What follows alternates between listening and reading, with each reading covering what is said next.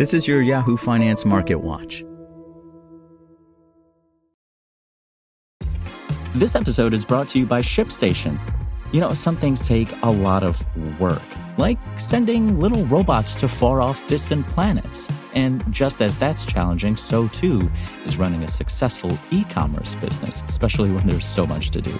So I want to introduce you all to ShipStation.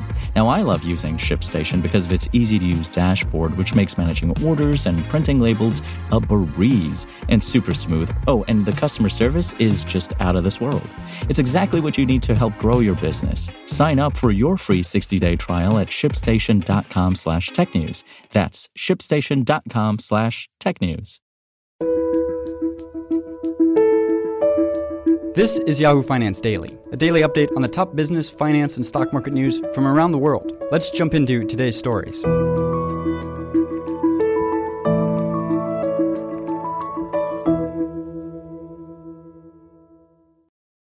U.S. stocks edged higher Thursday as investors digested fresh inflation data that showed prices increased at a slower annual rate in December, a report that was in line with expectations from economists. The S&P 500 added 0.3% while the Dow Jones Industrial Average rose 0.6%. The technology-heavy Nasdaq Composite also increased about 0.6%. U.S. Treasury yields ticked down. The yield on the benchmark 10-year U.S. Treasury note fell to 3.4% from the 3.5% Thursday morning. The dollar index fell 0.9% to 102.25. The moves came after data from the Bureau of Labor Statistics showed prices in December decreased 0.1% over the prior month, but increased 6.5% over the prior year. That was in line with expectations as year over year inflation cooled from 7.1% a month earlier. Core CPI, excluding volatile food and energy components prices, climbed 5.7% year over year and 0.3% over the prior month. The core CPI reading came in line as expected from Bloomberg economist forecasts. The report will factor heavily into the Federal Reserve's next monetary policy meeting, which starts January 31st.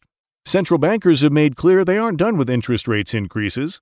Fed Chair Jerome Powell stressed on Tuesday the importance of stable inflation which could lead the central bank to take actions that are necessary, even if not popular. On Wednesday, Boston Federal Reserve leader Susan Collins supported a 0.25 point interest rate increase at the central bank's next meeting. Echoing those remarks, Philadelphia Fed President Patrick Harker said on Thursday that he thinks rate increases should be 25 basis points going forward. Fed policymakers have taken an aggressive path that included four consecutive three quarter point adjustments the Fed slowed down with a half point rate move in December, but some market strategists say the fresh inflation data gives no indication whether or not the central bank will make changes to their interest rate decisions. After so much fanfare and focus on today's CPI report, the release is a little underwhelming. Seema Shah, chief global strategist at Principal Asset Management, wrote in a statement following the inflation data. Not only are the numbers exactly in line with consensus expectations, but they don't really clear up the 25 basis point versus 50 basis point question for the Fed's February meeting and add nothing to the late 2023 Fed pivot debate either, Shah added. Meanwhile, initial jobless claims in the first week of 2023 came in lower at 205,000 compared to expectations of 215,000, while continuing jobless claims also came down to 1.63 million compared to the prior week of 1.694 million. Brent crude, the global oil benchmark, ended the day at 84.03 a barrel, while WTI, the U.S. counterpart, finished the day higher at 77.41. In market specific moves, shares of Disney rose 3.6%, as the media giant faces an upcoming proxy battle as shareholders voted against activist investor Nelson Peltz in his effort to win a spot on the company's board. Shares of KB Home fell nearly 2.8% after the home builder reported a miss on revenue and profits as net orders plunged and it dealt with a significant backlog of homes. American Airlines shares were up 9.7% after the carrier increased its guidance on earnings for the fourth quarter. The company expects adjusted earnings per share of 112 to 117, up from a previous estimate of 50 cents to 70 cents.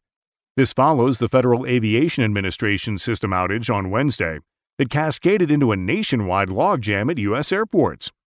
Contract chipmaker Taiwan Semiconductor Manufacturing Company shares were up 6.3% after the company warned on Thursday of a revenue drop for the current quarter and could cut this year's capital expenditures compared to last year due to a slowing global economy.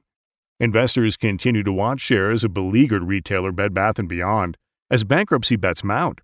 The meme stock has spiked 200% this week.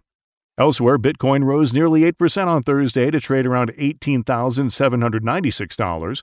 The cryptocurrency is on track for its longest winning streak since July 2020, according to data compiled by Bloomberg. For more live coverage of business, finance, and stock market news, please visit yahoofinance.com. We'll be back tomorrow morning with your daily update. So until then, thanks for listening.